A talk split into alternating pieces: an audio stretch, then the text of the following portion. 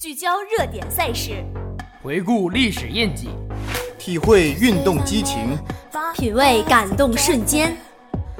这里有最新鲜的体育资讯，最全面的赛事报道，最立体的体坛巨星，用耳聆听，用心感受，用爱发声。欢迎收听《体坛风云》。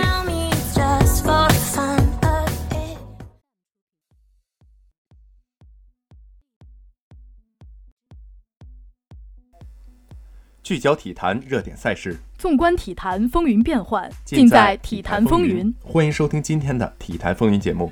春天已经伴随着新学期的步伐悄然来临，体育赛事也迸发出不一样的火花。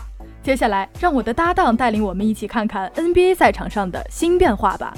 好的，北京时间三月二十六号，NBA 常规赛继续打响，火箭坐镇主场对战老鹰。几乎已经锁定西部第一名的火箭队，赛前宣布从发展联盟召回中国球员周琦。最后三分钟，周琦登场，取得两分两篮板，帮助球队最终以一百一十八比九十九的比分大胜老鹰，喜迎九连胜。没错，整场比赛也是十分激烈。比赛开始，火箭队就先入为主，随着塔克和戈登接连命中三分，火箭打出八比三的开局。老鹰泰勒里突外投接连得分，帮助老鹰止血。阿里扎连续命中两记三分球，渐渐火箭将分差拉大到两位数。阿里扎仅在第一节便有十四分入账，凭借他出色的发挥，火箭首节三十三比二十领先。次节再战，泰勒多西标中远投，老鹰队率先得分。杰拉德格林手感火热，连续命中两记三分。塔克远投命中，火箭打出了一波十一比零的小高潮。从此以后，火箭队牢牢掌握场上的主动权。随后，老鹰开始反击，在泰勒的帮助下，老鹰打出六比零，将分差缩小至十八分。但塔克毫不示弱，立即以两记三分回敬。半场结束，火箭以六十九比四十五领先。一边再战，老鹰再次发动攻势，戴德蒙完成暴扣，泰勒也标中三分，老鹰将分差缩回到二十分。随后，上半场手感不佳的哈登开始了进攻模式，他里突外投接连得分。老鹰队依靠普林斯苦苦支撑，但哈登并不给对手机会。在一波九比零的攻势下，火箭队彻底将悬念杀死。第三节结束，火箭九十四比七十四领先老鹰二十分。最后一节也成为了火箭的练兵时间。中国球员周琦赛前被火箭从发展联盟毒蛇队召回。比赛结束前三分钟，周琦登场，他一次补篮命中得到两分，另外也有两篮板进账。最终。火箭以一百一十八比九十九大胜老鹰，在取得九连胜的同时，取得了队史最高的赛季六十胜。在火箭队捷报频传之时，勇士这边的情况却不容乐观。北京时间三月二十六号，勇士主场迎战爵士，最终缺少四巨头的他们以九十一比一百一十不敌爵士，真是非常遗憾。勇士主教练史蒂夫·科尔接受采访时，在谈到库里复出时间，他透露库里将错过季后赛首轮。库里是在三月二十四号对阵老鹰的比赛中受伤的。经过检查，库里的伤情可以确定为左膝内侧副韧带二级拉伤，会在三周后接受复查。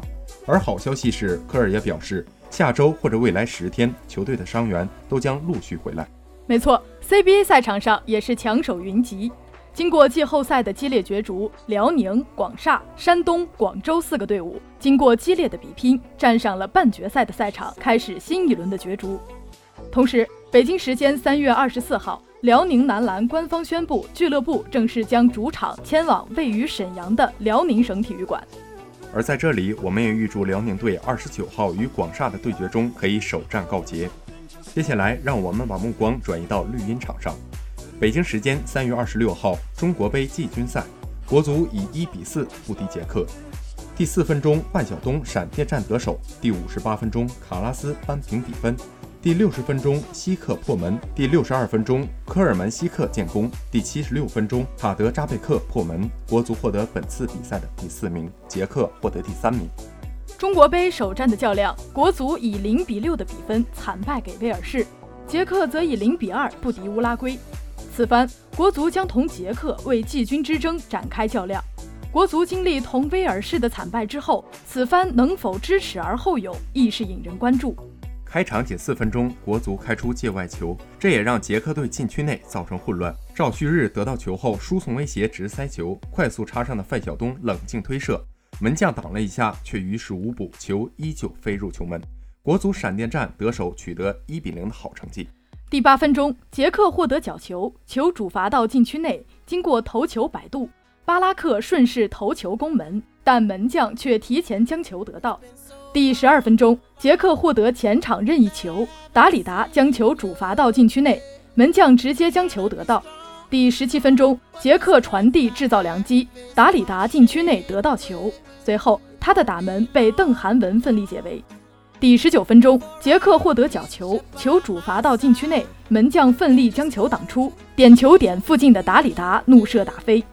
而在第五十八分钟，塔拉瓦尼克输送威胁传中球，这时点球点附近的卡拉斯得到球后，随后他大力抽射破门，助捷克将场上的比分追至一比一平。在第六十分钟及七十分钟时，捷克乘胜追击，将比分扩大至三比一。而在第七十六分钟，科尔门西克在禁区内被蔡慧康放倒，主裁判判罚点球，达里达主罚被严俊凌奋力扑出底线，捷克获得角球。巴拉克将球主罚到禁区内，卡德扎贝克甩头攻门得手，国足最终以四比一的比分惜败捷克。虽然国足这次并没有取得骄人的成绩，但是我们依然相信，从今天开始，中国足球将会越来越好。没错。北京时间三月二十六号晚十九点三十五分，二零一八中国杯决赛在南宁广西体育中心打响，威尔士对阵乌拉圭。上半场，苏亚雷斯打中左右门柱各一次，马竞中卫西门尼斯伤退。一边再战，卡瓦尼推射破门，打入全场唯一进球。最终，乌拉圭在中国杯决赛中一比零击败威尔士夺冠。